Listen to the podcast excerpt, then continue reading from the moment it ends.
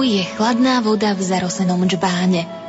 Domov sú ruky, položené na stole v nedeľnom tichu, po práci, prázdne a čakajúce, rozhodujúce. Jediné, ktoré vytvárajú dejiny. Domov sú ruky, na ktorých smieš plakať. Skryjú tvoju tvár, vlhku od potu a od slz. Môžu pritúliť, zachrániť a zohriať. Ale aj priložiť prsty na hrdlo a stisnúť. Tieto slová napísal Miroslav Válek, jeden z našich veľkých básnikov. Niekoľkými jednoduchými vetami vystihol podstatu miesta, ktoré nazývame domovom. Doma sme tam, kde nám je dobre, kde cítime lásku, pokoj a kde sme v bezpečí. Ak si rozumieme so susedmi, vieme sa porozprávať, pomôžeme si keď sa môžeme hrdo hlásiť k svojmu vierovýznaniu, rozprávať rodným jazykom bez toho, aby na nás niekto zazeral alebo nám dokonca ubližoval, vtedy je domov našim útočiskom. V minulosti sa však viackrát stalo, že sa zmenila spoločenská klíma. Ľudia, ktorí boli priateľmi, sa zrazu prestali mať radi. Začalo sa prenasledovanie, siahanie na majetok aj na život a z domova sa stalo miesto, odkiaľ bolo potrebné utiecť. Na svete asi neexistuje štát, ktorý by obýval iba jeden národ. V každej krajine žijú okrem majoritného obyvateľstva aj príslušníci národnostných menšín. Majú svoje zvyky, viac či menej dodržiavajú tradície prastarých rodičov, hovoria nielen štátnym, ale aj svojim materinským jazykom. Slovensko nie je výnimkou. Aj z našej krajiny však odišli ľudia do zahraničia – niektorí za prácou, iní kvôli rôznym nepokojom či vojnovým konfliktom. Slovákov a ich potomkov tak nájdete skoro v každom kúte modrej planéty. Milí poslucháči, v nasledujúcich minútach vám v relácii Vôňa domova predstavíme dvoch vzácnych ľudí. Slovenku žijúcu v Srbsku, pani Zuzanu Veresky z Kovačice a karpatského Nemca, bývajúceho v Banskej Bystrici, pána Petra Lichtnera. Dozviete sa niečo o kultúrnom prostredí, z ktorého vyšli, ale aj o tom, kde sú oni doma a aké je Slovensko podľa nich. Príjemné chvíle pri rádiopríjimačoch vám želajú tvorcovia relácie. Hudobná redaktorka Diana Rauchová, technik Peter Ondrejka a redaktorka Jana Verešová. Dobrý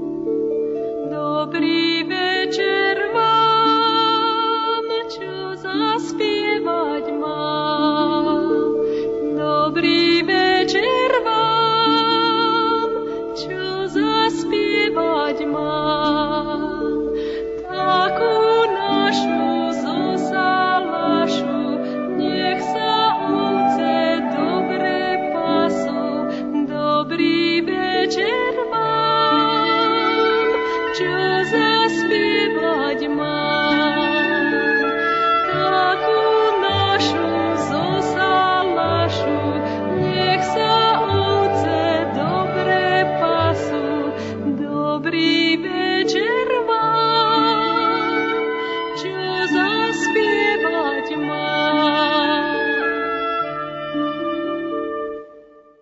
Pani Zuzana Veresky je známa maliarka, insitná maliarka z Kovačice. Mnohým z vás, milí poslucháči, sa možno Kovačica spája práve s insitným umením. My sme využili príležitosť, že pani Zuzanu Veresky máme medzi sebou a spýtali sme sa jej najprv na to, ako sa ona sama dostala k tomu, že tvorí výtvarné umenie. Prvo pozdravujem milých poslucháčov a želám im všetky nadchádzajúce sviatky, aby boli veselí, šťastní a zdraví. To je najdôležitejšie. Ja prichádzam z Kovačice, ako ste aj povedali, zo slovenskej dedine v Srbsku. Kovačica je poznatá po galérii ako inštitúcii institného umenia. Ona je kolíska naivného umenia vo svete. Všade, keď poviete Kovačica a spomeniete Kovačickú galériu, je každý jeden znalec, ktorý troška sa učil alebo mal dotyky s tým, že je ona prvá vo svete ako taká e, galéria, ktorá má maliarov, ktorí sa neučili, ale maliari, ktorí maľujú srdcom. Jednoducho to, čo im srdce káže, ruka im vymaľuje. Sú tam takých 19 maliarov, ktorí sú v tej galérii, ako členovia a vykladajú nielen po Kovačici, ale v každom kútiku tohoto sveta. A ja taktiež už malujem takých 30 rokov, no ale že by ste nemysleli, že len malujem. Ja som celkom obyčajná žena, robím všetko po dome, čo načím a na veky, keď mám voľný čas, neutekám k televízii, ale malujem. Nikda nerozmýšľam o tom, či to bude deň, či to bude noc. Maľovať sa nedá na silu, len tedy, keď človek má jednoducho voľa, čo ho potiahne. Neviem si to vysvetliť, ale už 30 rokov maľujem, ale jednoducho niečo vás zavolá k tomu prázdnemu plátnu a už vznikne tam vaša myseľ, ktorú prvo si znázorníte asi, čo budete maľovať a z toho sa vypletie, vytká edomobraz. No ako som vám povedala, tak tých 30 rokov moje obrazy ma odviedli po celom svete. V každom kútiku som bola od Španielska do Malézii, od Malézii do Afriky, aj to na viacerých mestách v Afriky. Izrael, kde som mala samostatnú výstavu, aj to dva raz. Samozrejme, bola som aj v Jeruzaleme na Pána Kristovom hrobe, aj všetko, čo ma lákalo, mi pokezovali.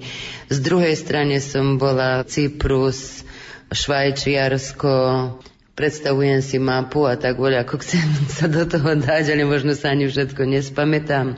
V európskych zemách som všade vystavovala. Vo Francúzsku napríklad som bola len 5 raz, v New Yorku, v Londýne, dosť je zaujímavo, keď sa cestuje, tak vidí sa všeličo iné, vidí sa vždy ľudia iných národností, iných povahov, iných skúseností. A keď vidíte tých ľudí a hneď zažijete s nima na ich pôde, ako žijú, čo robia, tak hneď si viete predstaviť, porovnať to u nás doma a to tam. Ale vždy, keď sa vrátim, som veľmi šťastná, doma je len doma, tak aj moja starka na veky hovorili.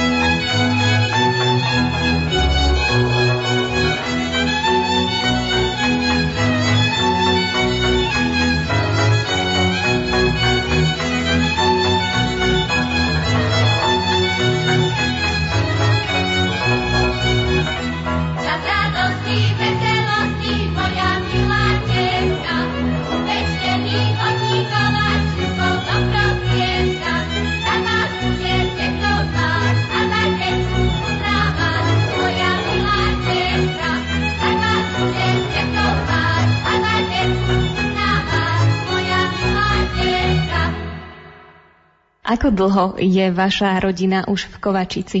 Kedy prišli vaši predkovia a možno odkiaľ zo Slovenska, ak viete? No, moji predkovia prišli viacej už ako 200 rokov. Moja rodina pochádza okolo Zvolena a ja som šieste koleno už na Dolnej zemi. Ale vidíte, my sme si svoj slovenský jazyk zachovali. Zachovali sme si folklór, zachovali sme si tance, spevy, všetko, čo sa mohlo zachovať obhajujeme to, dieťa, keď sa narodí, prvé slovo musí prehovoriť po slovensky a potom po srbsky, ale ináč v našej obci, v našom okrese sa vyučuje škole na štyroch jazykách a v okresi sú 23 národnosti. Takže my sa píšeme, že môžeme ako Slováci predstavovať tam Slovákov, že máme tú slovenskú reč zachovanú, ako aj slovenskú gymnáziu a tak. Takže keď prídem na Slovensko, veľa raz neviem ani presne, kde som doma, kde patrím. Či mi je dom na Slovensku a či mi je dom tam. Ja sa podednako dobre cítim. Je ten život tu na Slovensku z toho, čo ste mohli vidieť, iný ako u vás v Kovačici? Iný je. Iný. Myslím si, že Slováci na Slovensku si nezachovali toľko krojov.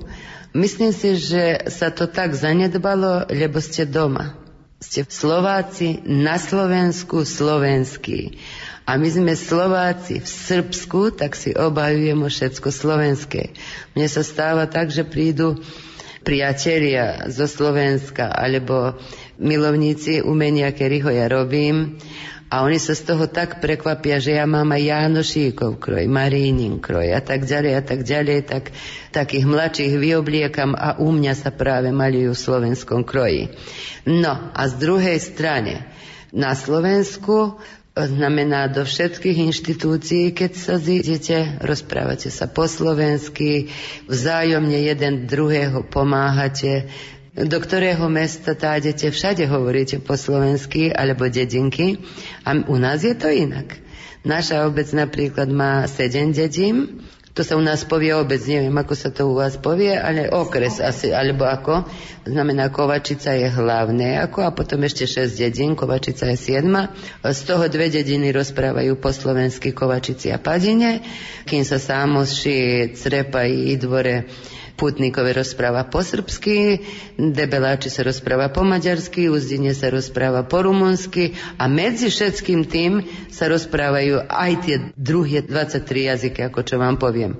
Takže z toho je ten ohromnársky rozdiel Slovensko a Slováci žijúci v Srbsku v slovenskej dedine. Myslím, že každý Slovák sa pozná potom, že je veľmi usilovný, že chceme robiť a nie sa veľmi starieť. Aké sú tam vzťahy medzi jednotlivými národnosťami alebo aspoň medzi tými jednotlivými dedinami? My občas mávame problém už keď povedzme je nejakých pár ľudí inej národnosti, že sa pozeráme tak e, možno podozrievavo. Vy ste hovorili, že na takom malom území je 23 národnosti a konkrétne v tom vašom okrese obci Kovačica žijú Slováci, Srbi, Rumúni ešte aj Maďari pospolu. Pomáhate si, dobre vychádzate spolu? My nemáme také prekážky, čo sa týka z tých rôznych národností, alebo že sa nenávidíme, alebo tak, to nie. To je naopak, sme pyšní, že sa môžeme svorne držať za ruky a zvlášť to je náš domov. Znamená veľa jazykov, žijeme v Srbsku, ale to je náš domov a každý ešte sa s tým vyviešime, že si môžeme pokázať svoj identitet tak, že je to iba jazyk, folklór a to všetko, čo zachovávame, čo sa prenáša z kolena na koleno. Takže možno aj to je rozdiel, ale napríklad do ktorej zemi som išla, všade som posvetala Slovákov, len som sa prekvapila, že v Maďarsku iba starí, starúčky ľudia rozprávajú po slovensky a títo mladí ja neviem, ak som dve, tri rodiny stretla, čo voľaké slovo dieťa prevraví. Takže to ma tak voľako že je blízko Slovensku, blízko je Srbsku, kde žijú Slováci a najmenej si zachovali slovenský jazyk. V Rumunsku to je tiež, že správne rozprávajú po slovensky, V Amerike je to Slováci, ktorí správne rozprávajú po slovensky. Ešte keď aj stretnem, alebo odídeme niekde ma moji hostitelia odvedú, aby sme v nejakom nádhernom hoteli, chcú mi pokazať to najkrajšie, aby sme tam obedovali a tak. A príde pán majiteľ a pozdraví ma po slovensky. Takže všade sa hrozne sa píšem, že existujeme a že sa vraciame do rodného mesta a že si to tak citlivé obhajujeme.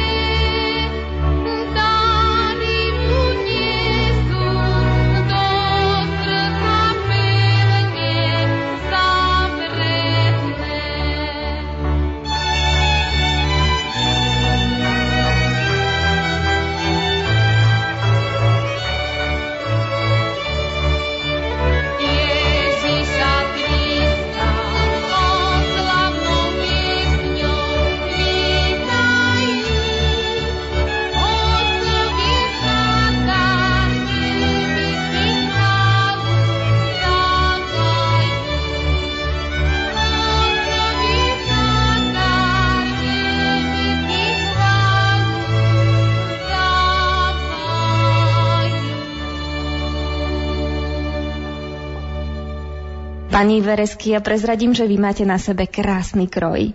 Je čierny, ale má na sebe modrú čipku a takisto rúžovú stúžku a je vyšívaný nádherne farebnými kvetmi. Toto je typický kroj pre kovačicu?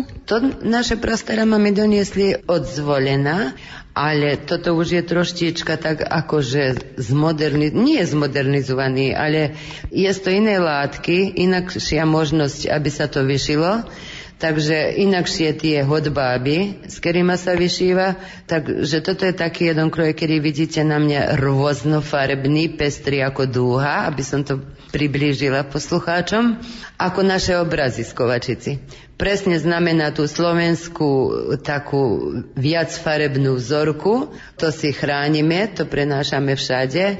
Konkrétne som chcela povedať, že je toto taký ako sviatočný kroj, v ktorom chodím na vernisáž do kostola, na plac nakúpiť, alebo na trh, ako to povedia.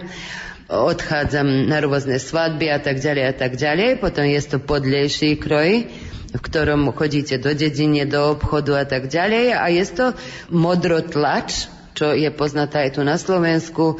Šije sa kroj jednoduchý, ním to toľko čipčičiek a ním to toľko vyšívok a v tom sa chodí do poľa, obrábať pôda, do záhrade kopať a tak po dome robiť.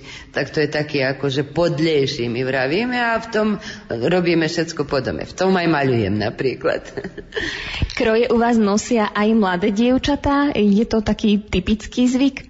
Viete, všetko menej nosia mladé dievčence po dome, alebo keď už tajdu do škole.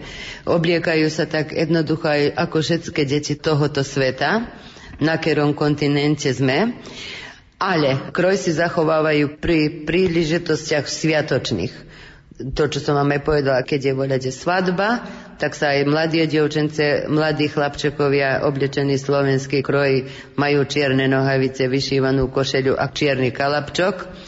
Aj tak dievčence isto majú po rokách. Ak je to mladšie, tak je to beľavo, bielo, modré a už potom, už keď je staršie, tak je to už tak drapovo až do čierneho. No ale farby ako vyšívke sa rôznorodé, dúhavé. Hovorili ste aj to, že tie farby sú rovnaké aj na obrazoch, ktoré robia kovačickí umelci.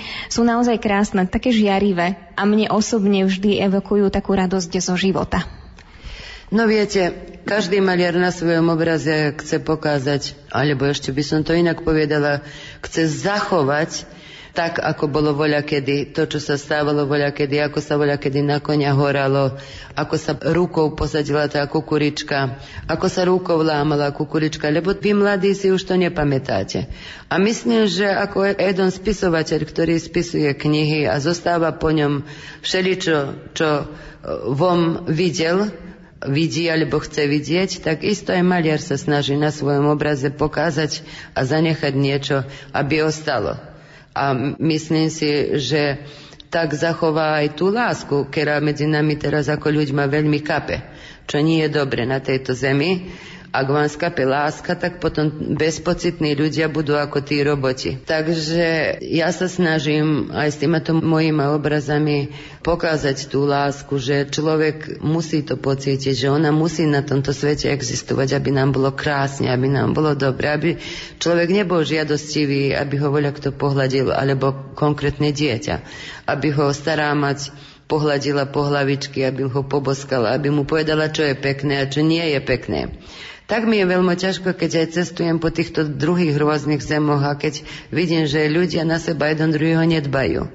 Konkrétne, keď sa také veľké mesta, ako je New York, ako je London, ako je Paríž, Môžete spadnúť, tam vám nikto nepodá ruku, že sa vám voľa čo stalo, ale hneď si pomyslí, nebudem sa starieť, aby som sa nezaprplal do toho, aby ma voľa kto neosúdil, že možno je ten opitý, alebo neviem čo. U nás ešte stále sa tá ruka podá. A to chcem hrozne zachovať na mojich obrazách. Lebo viete, bez lásky je človek nie viacej človekom. Tá viera do samého seba, do človeka musí zobudiť v nás ešte to pekné. Máme mi to, len na čím to vedieť, ako k tomu prísť. Mne je ťažko, aj keď tak v bytoch sused nepozná suseda. A prečo? Všetci sme ľudia, máme oči, ruke, nohe. Myslím, že by to mala viacej lásky byť. No tak sa snažím celou mojou silou voľa ako tú lásku zaviazať o ten obraz, aby každý človek, keď nakupne, že by ho zobudilo to, že by ho vrátilo do stará mamieho náručia, že by si každý z nás pomyslel, ako je vzdelaný, nech, nech mu je so šťastím, ale že je len jednom obyčný, maličký, útly človek, komu sa môže všetko v každom prípade, v každej chvíli stať.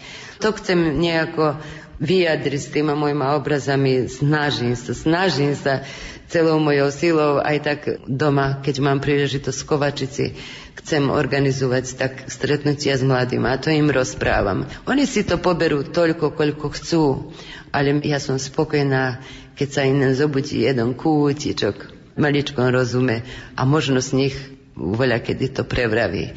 A tá láska sa im vráti do srdca objímu voľakoho a poboskajú a mu odpustia. To je najväčšie bohatstvo človekovo. Čo to za svetlo odrazu vzlietlo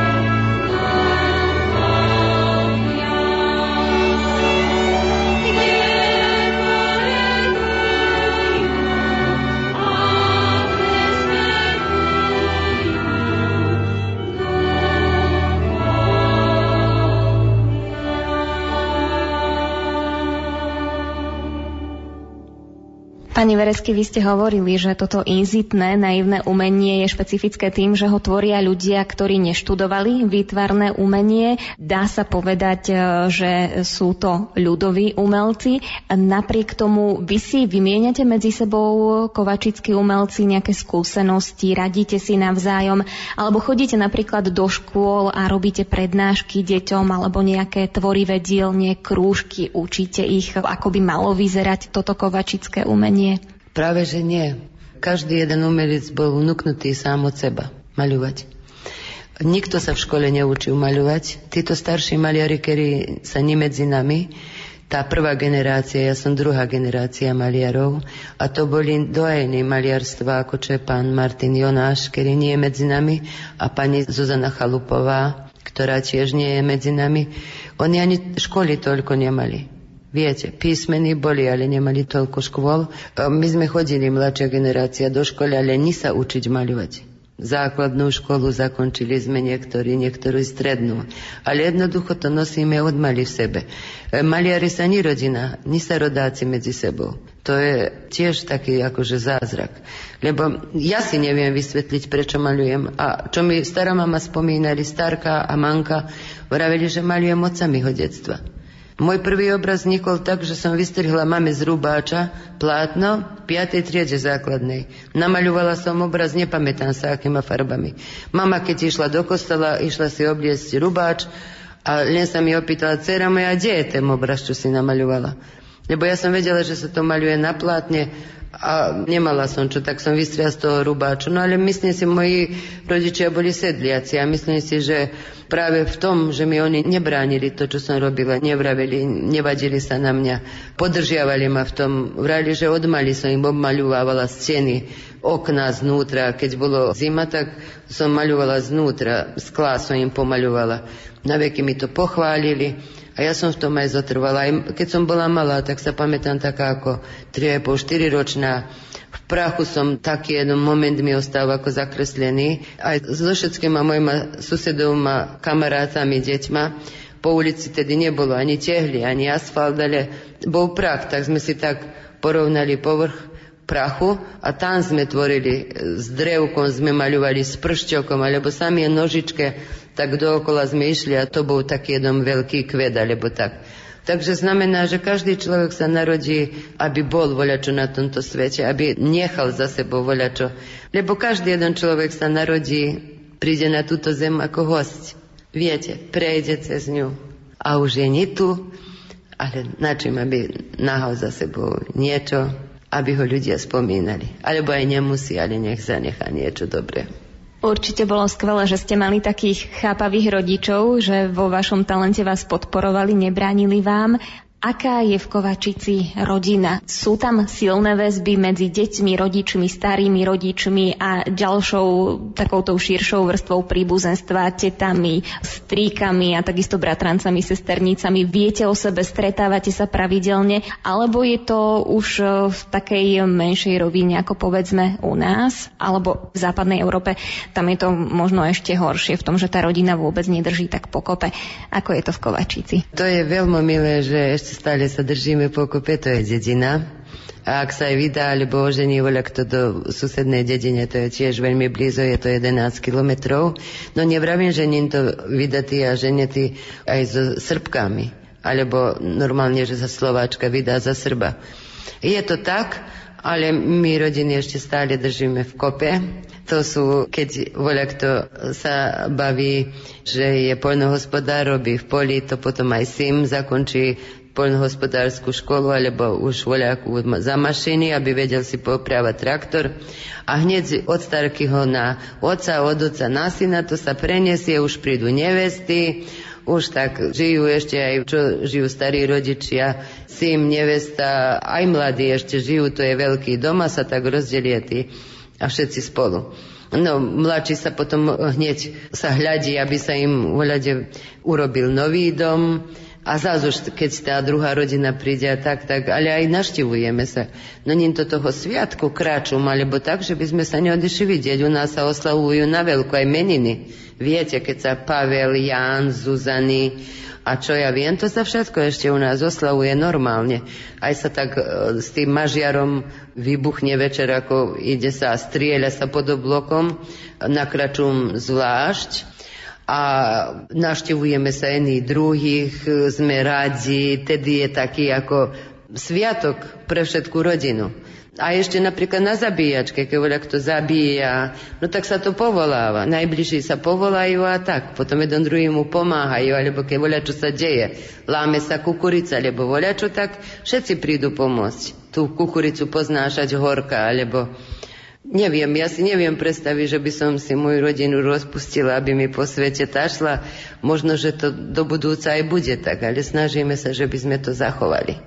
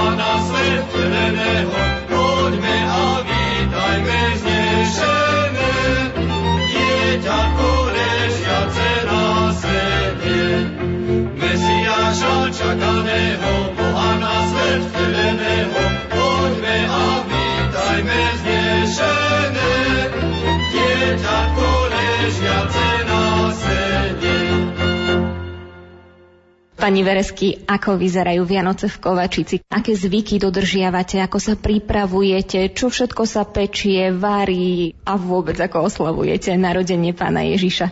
Veľmi krásne. Prvo prichádzajú Adam a Jevi. Tu sa za večer robia pečenie krumple s klobásou. Ešte kto má meniny, tak sa to chodí aj oslavovať. Potom sa v noci chodí do kostola spievať. Tá omša sa održí normálne. Veľa strončekov, alebo u nás sa to povie kriskindel, sa podperujú normálne ako aj tu. Každý má, aj to ťažíme, aby to bol živý, živá halus v dome, aby to aj voňalo. No tak tiež, keď na tie Vianoce sa sadne večerať, tam sa pekne rozreže jablčko, e, všetky také zvyky, myslím, že tie čisté slovenské ostali zachovanie sa vynášajú.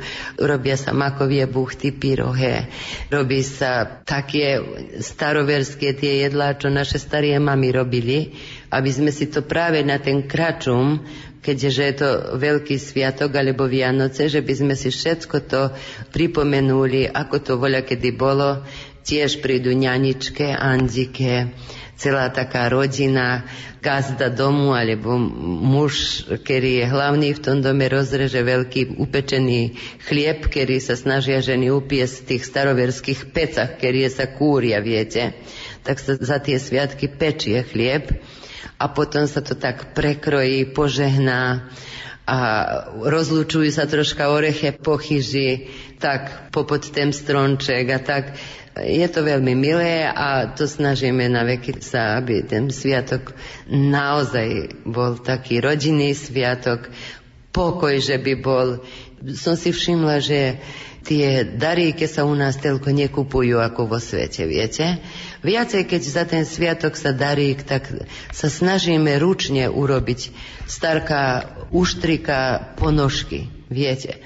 alebo voľa čo z rukou, aby sa to urobilo, aby sa darovalo dieťaťu, alebo že by voľa kto voľa komu venoval. Viacej takvo zo srdca, čo sami ako stvoríte, alebo sa odnesie koláč sa daruje, alebo tak. Som si všimla, keď tak táďem do tých cudzích zemov, že tam sa idú pretrhnúť, čo veľmi kupujú. A ja sa tak potom zastanem a sa pýtam, a prečo ten sviatok má existovať kvôli tým daríkom, alebo aby sa pocítila tá krása, láska, tá rodina. Tak neviem, či chybíme my a či chybí, chybia títo, čo nakupujú tak veľa daríkov. U nás je nitoľko dôležité tie daríky pod stanočok. Hej, dá sa, ale väčšinou ručne robenvo. Kto čo vie, aby podaril tomu, koho má rád.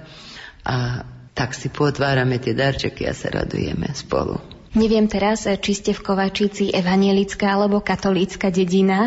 Vy chodevate aj na polnočnú svetovú omšu, chodia u vás koledníci alebo betlehemci, mladenci oblečení za troch kráľov. My sme evanielici v Kovačici, ale máme aj katolíkov. A máme aj pravoslávnych. Srbi sa pravoslávni. Keďže Slovenská Vojlovica tam chodí Betlehem, tam chodia všetci, všetko to, čo ste vypovedali, znamená, že ja si myslím, že zo Slovenska rodiny z ktorého kraja prišli, takú vieru si so sebou doniesli.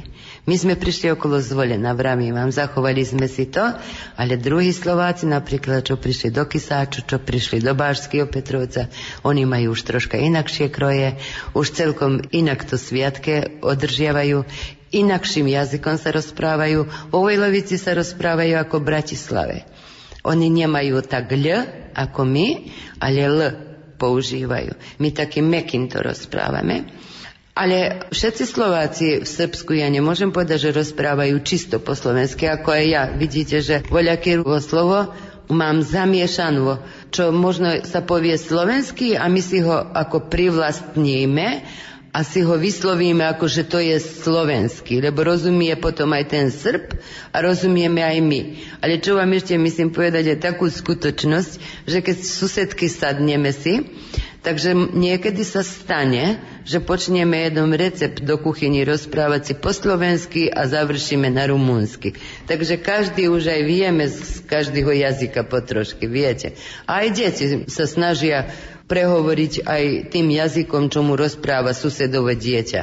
Lenže padina je takých povedať 90 po 100 Slovákov, v Kovačici už troštička menej, ale sú.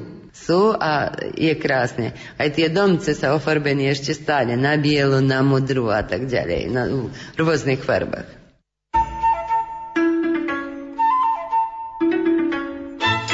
Vianoce s Radiom Lumen.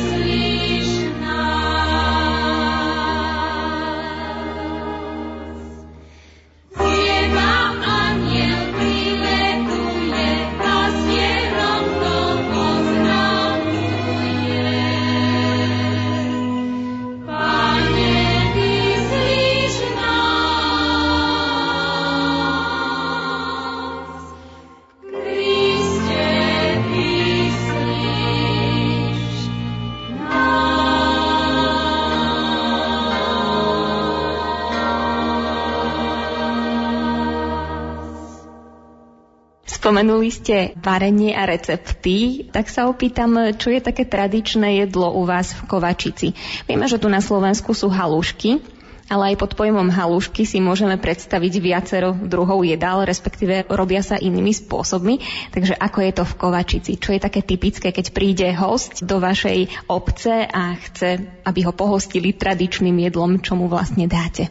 No tak by sme uvarili zo sliepky, lebo z kohúta polievku aby bola taká chutná, nakrájanie domáce šiflíke, to my povieme, alebo rezančoke, také kocíčkavie, ktoré vlastnou rukou rozvaľkáme z vajca.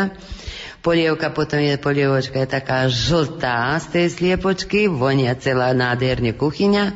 Potom to meso uvarené popražíme na vytrepanom vajci pomiešanú s múkou. To sa volá praženica. Na tej praženici upražíme to meso uvaríme alebo upražíme krumple, uvaríme paradajkovú omáčku, to podávame ako keď polievku zjeme, potom podávame takúto akože varenú opraženú meso a potom už upražíme klbásu alebo upečieme v peci klbásu, rôzne mesa ešte také, potom sa podávajú kompoty, hrozno, konkrétne teraz v zime, hrozno, alebo napríklad s kajsou, potom dúle, lebo väčšinou my nejedávame kyslovo s takým, ale jedávame sladko s mesom.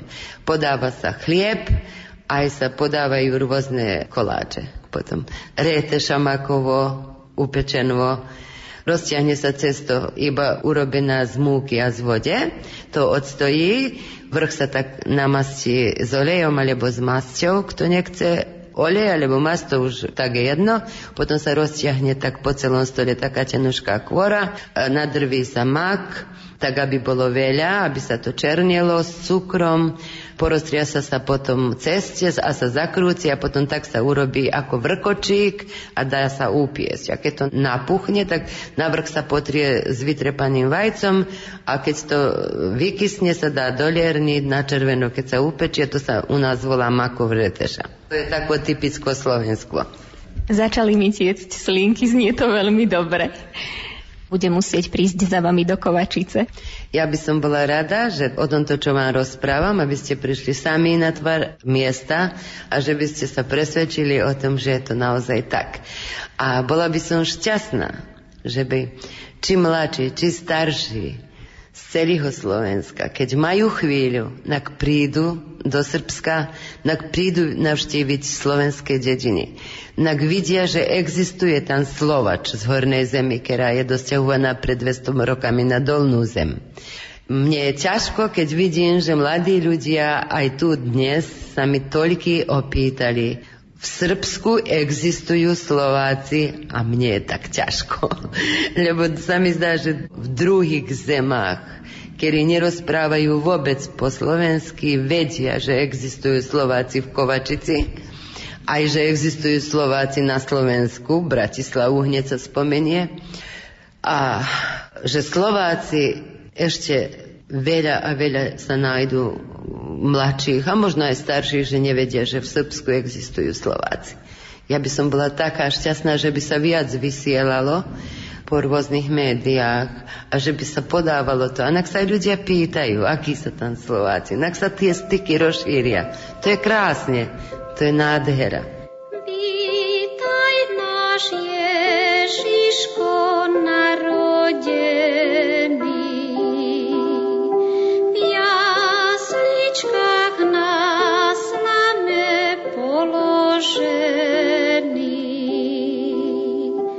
tebach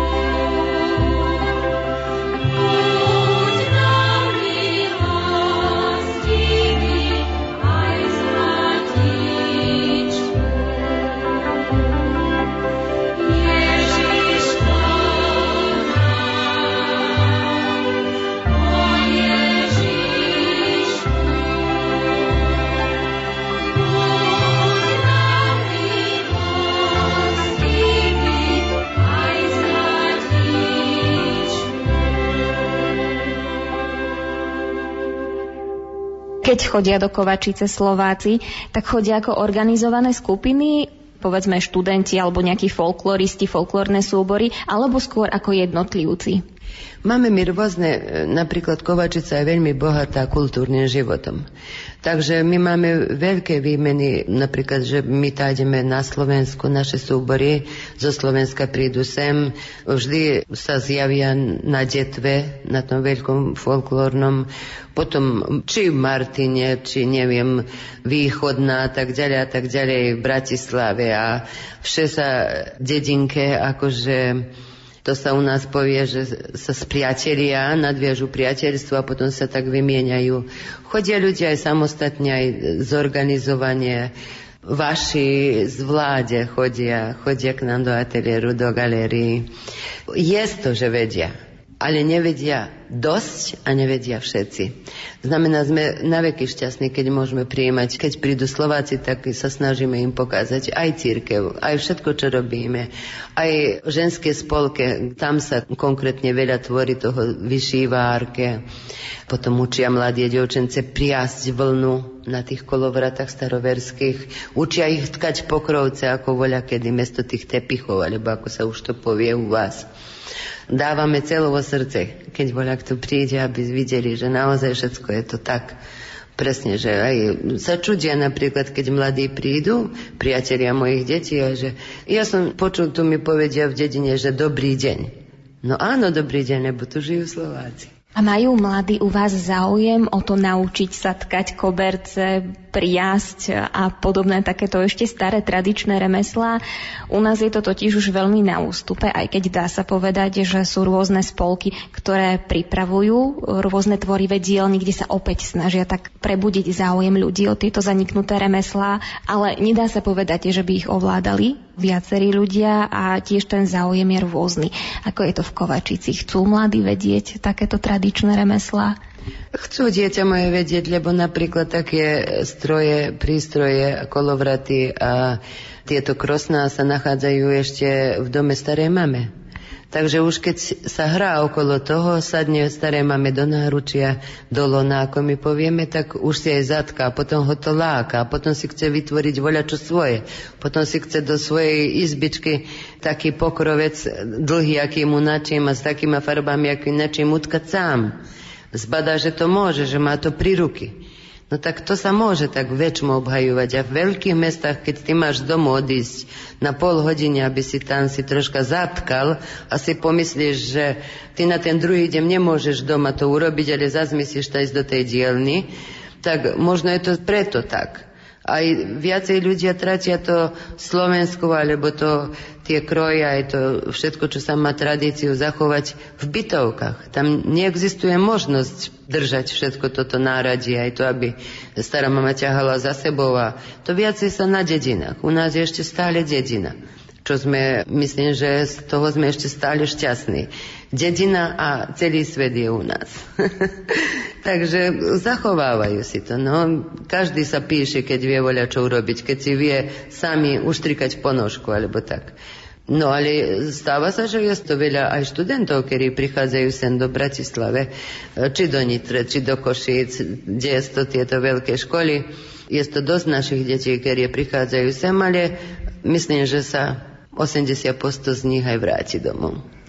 A voľa kto sa aj tu vydá, ožení a znovu korene vráti naspäť na Slovensko. Pani Veresky, vy už ste na začiatku pozdravili našich poslucháčov. Čo by ste im na záver nášho rozhovoru zaželali? Možno by som im povedala tak, že život je taký jednoduchý, že by sme sa snažili ho menej komplikovať a zaželala by som im ešte raz tú lásku, dobrotu, otvorené srdce, či k sviatkam, či celý rok a vieru v Bohu, že ich to podrží.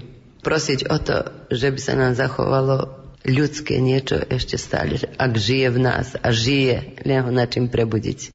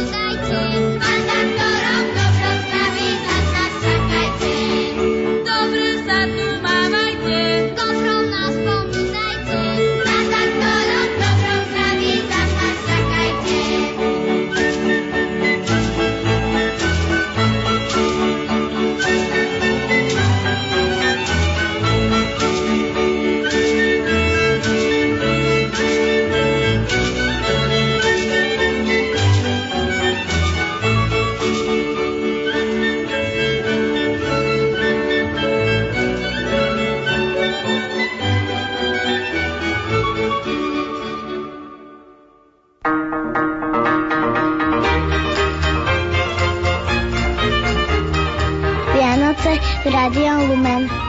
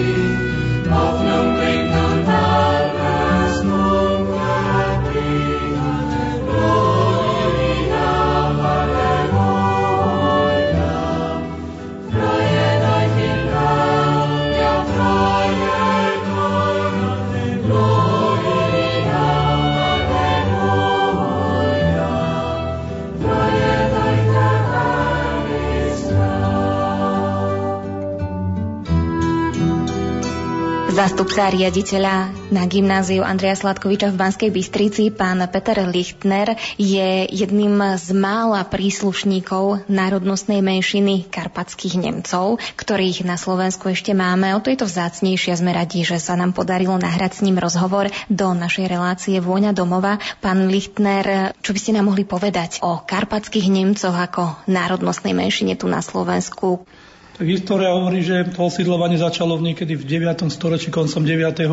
až do 13. storočia vo viacerých vlnách a oni neprišli sa nejakým mečom niekoho poraziť, nejaké územie získať, ale boli vlastne pozvaní, aby osídlovali, aby lesy vykočovali, aby vyrubovali a stávali si obydlia, aby priniesli aj nejaký priemysel na toto slovanské územie.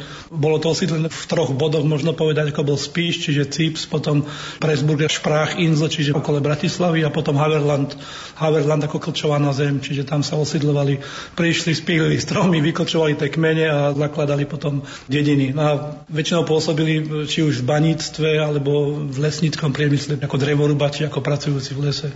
Vy pochádzate pôvodom z Hornej Štubne. Tam prichádzali Nemci z ktorej oblasti? Vie sa to? Konkrétne z ktorej časti Nemecka? To už neviem, ale napríklad viem, že Banská Bystrica je tu jedno sídlisko Sásova a predpokladám, že sa to nazvalo podľa Sasov, die Sachsen, takže Sasy zrejme aj podľa nich, lebo aj Bystrica, možno povedať, bolo nemecké mesto, kde boli tiež nemecké národnostné menšiny, ktoré boli.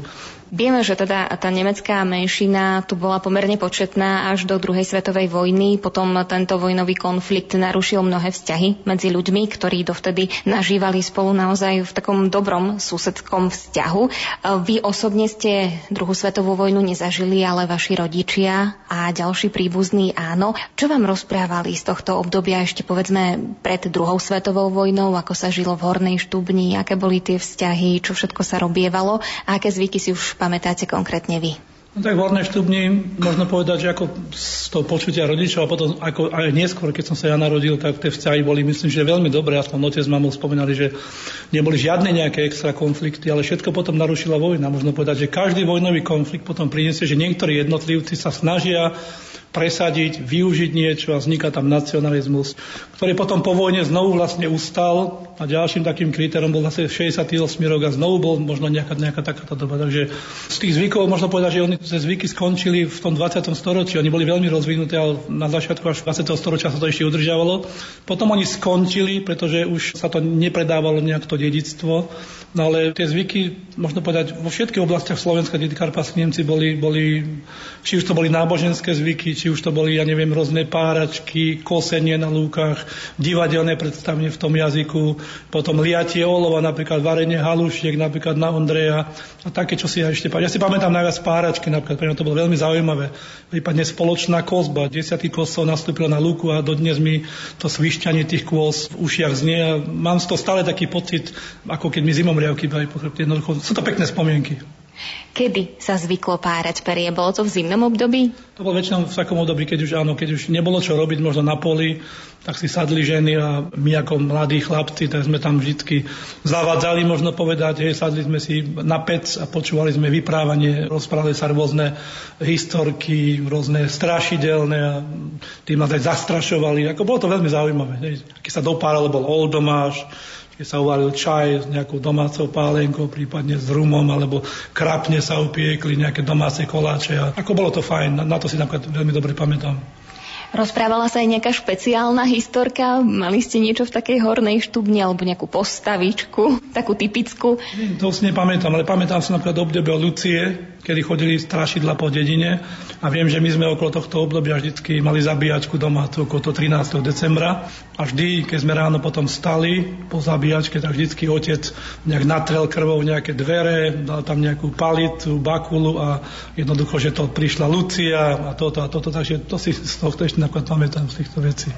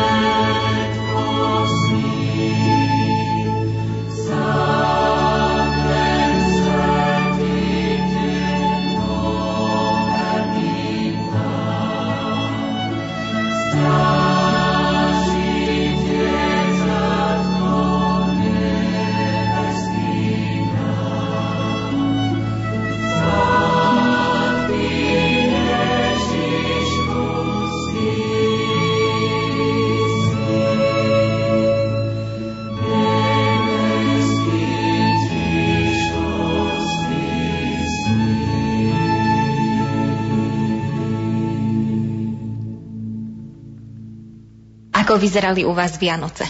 Vianoce boli pekné, no boli väčšinou chudobné, ale boli pekné. Stromček sa väčšinou vyšiel vziať do lesa, pretože otec s mamou pracovali v lese, takže buď si vyhliadli, zločalo sa, však otec nemal problém aj s tou partiou oni si potom to doviezli spoločne do tej dediny a rozobrali tie stromčeky. Väčšinou sa zdobil ten vianočný stromček až v deň, čiže na ten štedrý deň. Nás vyhnali rodičia pred z domu, Išiel som sa korčulovať, prípadne lyžovať a keď som prišiel, tak už tá vianočná atmosféra bola, bola veľmi pekná. Už to voňalo koláčmi, voňalo to kapustou, mesom a ako bolo to veľmi príjemné. Čo dodnes na to veľmi rád spomínam. Ako ste zvykli zdobiť stromček? Dávali sa tam orechy, ovocie, medovníky, alebo dávali sa už tie sklené gule a také tie moderné ozdoby, aké poznáme aj dnes? Vtedy prevážalo najmä staniol, strieborný papierik a potom sa aj vatou zdobilo. No a takú, takú historku si spomínam, že jedenkrát nám zhorel Vianočný stromček. Nie? Takže mali sme jednu pani susedu, ona bola pôrodná asistentka, bývala vedľa nás, no bola sama doma, tak sme ju pozvali, že na štedrý deň, ale chytila sa vata, my sme museli stromček vyhodiť von z okna, no a potom ma poslala mama do susedov chod, povedal sused, že už nemusí chodiť, alebo ak príde, tak strávime to na vonku na dvore, lebo stromček je už na dvore. Takže aj to, to má tiež také spomienky napríklad z jedných Vianoc. Ako vyzerala tá štedrá večera u vás? Ako ste začínali? Aj ste sa modlili? Robili ste niečo špeciálne, napríklad medové krížiky na čelo a podobne? Áno, my sme vždy každé to jedlo začínali modlitbou, pretože sme boli nábožensky založení. Dokonca ja som robil kostolníka, s bratom sme zvonili v kostole, takže my sme išli najskôr odzvoniť, o 6. do 4. na 7 sa 15 minút dokonca až zvonilo a potom sme sa išli domov najesť. Dávalo sa nejaký peniažtek do rohu, potom sa niekedy aj jablko rozkrajalo, pamätám dnes. Med sa takisto používa s oplátkou, ale pečenou doma, ktorú nám piekli susedovci vedľa. A aké koláče? Tvarohové napríklad, ako to boli veľmi tvarohové a makové, na to si pamätám. Tie mi najviac chutili väčšinou, takže veľa tvarohu, v tejto bolo ideálne. Aj sa u vás spievavali koledy, chodili koledníci, neviem, či Horná štúbňa bola evanielická alebo katolícka. Horná štúbňa bola z prevažnej väčšiny katolícka, čiže prevážalo katolícke náboženstvo, ale koledy chodili, v tejto bolo dosť zaužívané, chodili pekne v maskách a zabúchali, zaspievali, dostali koláče, niečo prípadne vypiť a fungovalo to vtedy. A vy ste niekedy chodili ako koledník, či ako kostolník ste na to veľmi nemali čas? Ja som ako koledník veľmi nechodil, ale chodil som na fašiangy napríklad. Hrával som v kapele v dedinskej, mali sme ako hudbu, tak sme chodili ako hudobníci vždycky na fašiangy po dedine s ražňami, gitara, harmonika a ústna harmonika, bubny. No a s tým sme chodili, a s tým mám len skúsenosti ako koledník, nie, ale ako vyberač slaniny, klobásy, ktoré potom neskôr sa zložilo v sále v dedine, kde sa potom uvarilo a večer bola zábava, sa to podávalo. Nosili sa u vás kroje? Pamätáte si ešte nejaký tradičný kroj z Hornej štubne? Na tradičný kroj z štubne si nepamätám, ale pamätám si kroje z Kremnice, ktoré sa podobali farbami vlastne banickým krojom, keď čierna tmavá farba, ale oni boli údajne vraj veľmi pestré. Pamätám si už len matne, lebo ja som už nezažil mi kroje. Auf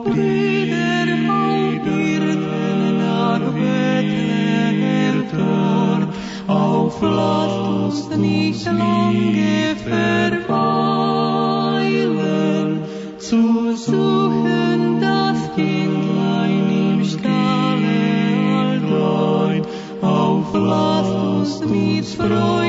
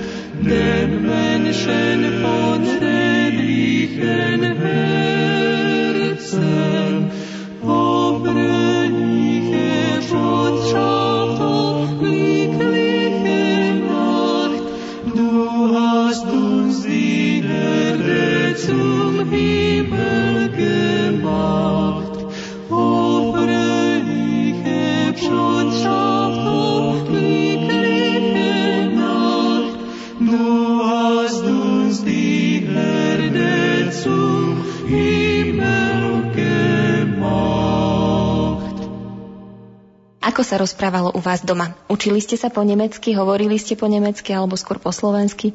My sme tak, že moja mama ani veľmi dobre nevedela po slovensky, ani otec, takže oni na nás vždy rozprávali nemčinou ale takou Nemčinou vlastne tým nárečím a my sme odpovedali väčšinou už po slovensky. Starší dvaja bratia, tí ešte nemecky, ale my mladší dvaja bratia, my sme už odpovedali slovensky. Ale vedeli sme, rozumeli sme, vedeli sme rozprávať. Samozrejme to vyprchalo, čas ešte zostala, ešte niečo viem, dosť rozumiem, takže ako nemám s tým problém. Učili ste sa potom po nemecky aj v škole neskôr? Áno, v škole som sa učil aj po nemecky, dokonca som aj vyštudoval. Dokonca na škole, na gymnáziu sa nám podarilo spoločnými silami zaviesť nemecký jazykový diplom, čiže máme triedy a so zameraním. A dokonca nás pán Marci, ktorý bol šéf karpatských Nemcov v Nemecku, ten nás dokonca aj finančne podporoval, že nám kameru darovali. A ča, veľmi rád často sem chodil bol to dobrý človek. No. Dneska sú už tam tí predstaviteľa, iných nepoznám už. Ale na tohto pána Oskara Marcio mám vynikajúce spomienky, ako nás podporoval treba školu a niekoľkokrát to bol na návšteve. Mohli by ste nám povedať aj nejaké také typické nemecké výrazy z hornej štubne? Keď to môžem zrovnať, ja neviem, napríklad veta was willst du denn, was bellst du denn? Komm heute zu uns, wir sind zu Hause, po nemecky, komm heute zu uns, wir Ola daheim. Po nás mena, ako je to dosť také nezrozumiteľné dokonca. Malo to, malo to dosť veľa oných, ale človek na to zvykne, ako tie odtiene, tie reči, keď počúva, tak dá sa to naučiť. Dokonca som objavil, že vyšiel dokonca aj slovník, karpatsko-nemecký slovník z oblasti Havellandu. Takže myslím, že aj na internete niekde, kde sú slovíčka, ako sa ten jazyk spodoboval, ako sa tie niektoré hlásky vyslovujú a je tam slovník tých základných slov.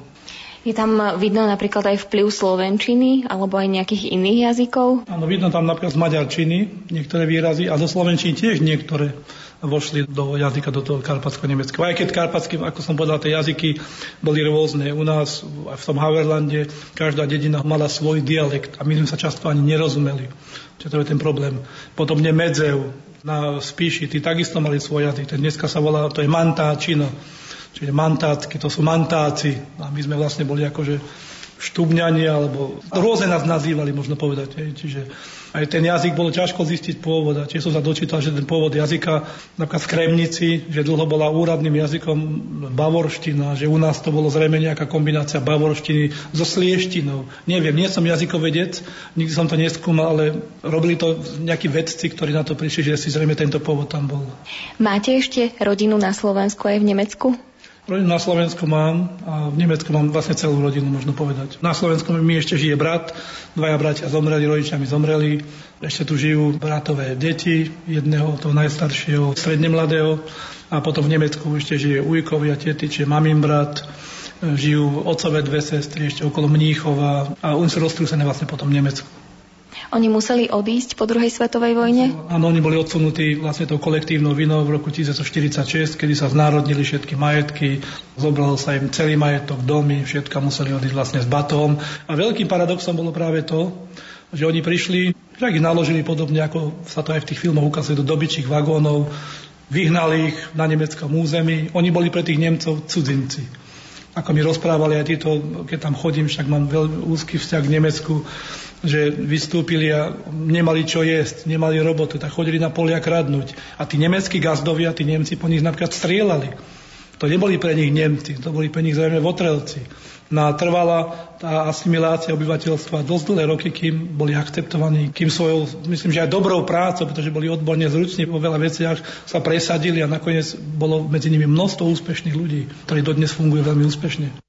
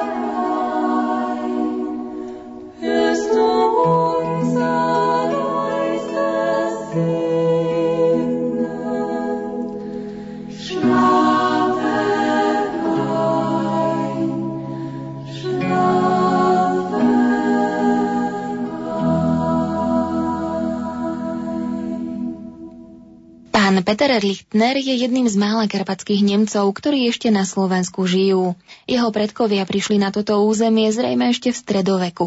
Po druhej svetovej vojne musela väčšina jeho príbuzných odísť do Nemecka. Na Slovensku zostali len jeho rodičia s bratmi. Pochádza z Hornej Štubne, ale býva v Banskej Bystrici. Navštevuje aj Nemecko. Kde je doma? Ja som doma na Slovensku, no ako Slovensku mám veľmi rád, ale do Nemecka chodím veľmi rád takisto. Takže ja dokonca som tam aj dlhšie obdobie strávil. Je mi to blízke, ale doma som na Slovensku. Čo si myslíte, čo pomáha k takému dobrému spolunažívaniu národnostných menšín s tou majoritnou spoločnosťou? Myslím, že akceptácia. Ja si myslím, že globalizácia veľmi uškodila možno celému svetu. Ja si myslím, že ako nie je to správne, pretože tou globalizáciou sa môže narušiť celá kultúra rôznych obyvateľstiev, rôznych tých minorít, ale akceptáciou. Samozrejme, že tie minority nesmú zabudnúť na to, že ak žijú na Slovensku, mali by vedieť výborne po slovensky, mali by jednoducho aj tú kultúru uznávať, aj keď majú tú svoju kultúru. Ale nikto by si nemal natiahnuť na kultúru. Jednak či je to slovenská kultúra, jednak aj tie menšiny, ktoré sú, by si nemali natiahnuť na tú kultúru, lebo je to, je to kultúrne bohatstvo a mali by sa to rozvíjať. Mal by to podporiť aj štát. Myslím si, že robia sa nejaké kroky, ale do akej miery nemám vedomosť, že, že by to bolo, neviem. Vaše deti sa zaujímajú o to, o ten svoj pôvod nemecký? Tak zaujímajú sa, vedia o tom, že asi ako, ale to sú typickí Slováci, možno povedať, ktorí už žijú na Slovensku. Darmo im človek rozpráva. Dnešná mládež je už úplne iná.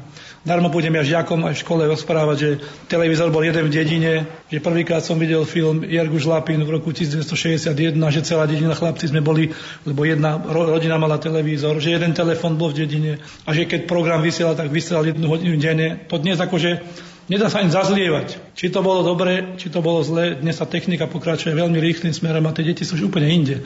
A je to aj iná doba, ale aj ten mladý človek, dneska trojročné deti už zapínajú notebooky, vyhľadajú si programy a pred 20 rokmi kto vedel niečo o takýchto veciach. Takže to je, ten vývoj ide dopredu a ukáže sa, že či to je dobre, či to je zlé, či sa naspäť vrátiť aj k tej kultúre, ktorá trošku zabrzdí tempo života, lebo to tempo života je veľmi veľké a ten život sa tá potom veľmi, veľmi krátky. Vy ste mali niekedy nejaké ťažkosti kvôli tomu, že ste karpatský Nemec? Tak väčšinou, ak sme mali ťažkosti, boli to, že nám dávali najavo niektoré nadriadené orgány, ako, bola, ako boli komunisti kedysi, ale z obyvateľstva sme nikdy nemali nejaké veľké, že, že boli nejaké príkory. A my sme spolu nažívali, myslím, že veľmi dobre. Nejaká skúsenosť je z roku 68, kedy som ja s mojim bratom a so švaginou bol v Nemecku západnom a moja mama bola s bratom v bývalom NDR. Ja som bol u jedného brata maminho, oni boli v NDR u druhého maminho brata. Nás nikdy spolu nepustili, vždycky rodiny rozčlenili, pretože mali strach, že by sme tam ostali.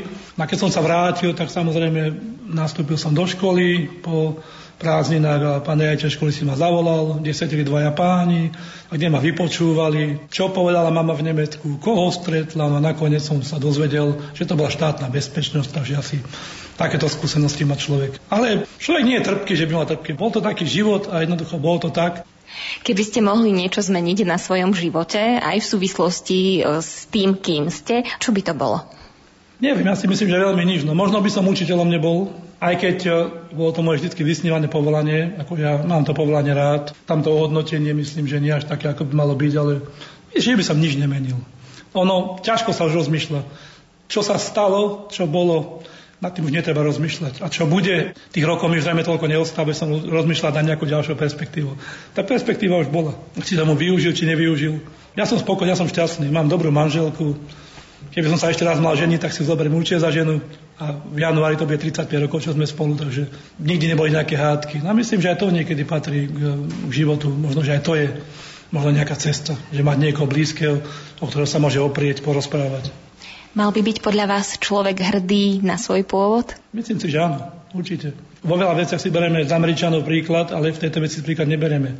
Keď Amerika je hrdá, v každej škole americká vlajka, Všade sa hrá hymna, ľudia sa držia na mieste srdca, spievajú hymnu, čiže oni tú národnú hrdosť prejavujú. My sme, najmä Slováci si myslím, že nie sme takí hrdí. Možno keď tu nejaké fotbalové zápasy, hokejové, vtedy to možno stmelí ten národ, ale keď skončia majstrovstva, už sa to rozlepí. Ale iné národy myslím, že držia viacej spolu ako napríklad Slováci.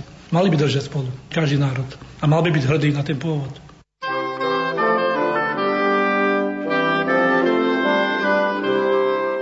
Pani Zuzana Veresky, Slovenka žijúca v Kovačici v Srbsku a pán Peter Lichtner, karpatský Nemec, pôsobiaci v Banskej Bystrici, nám povedali svoj príbeh. Ak vás ich slová povzbudili, potešili, či prinútili zastať na chvíľu a zamyslieť sa nad tým, čo pre vás znamená domov, v tom prípade sme splnili svoj cieľ. Na relácii Vôňa domova spolupracovali hudobná redaktorka Diana Rauchová, technik Peter Ondrejka a redaktorka Jana Verešová. Ďakujeme vám za pozornosť a rozlúčime sa ešte raz slovami Miroslava Válka.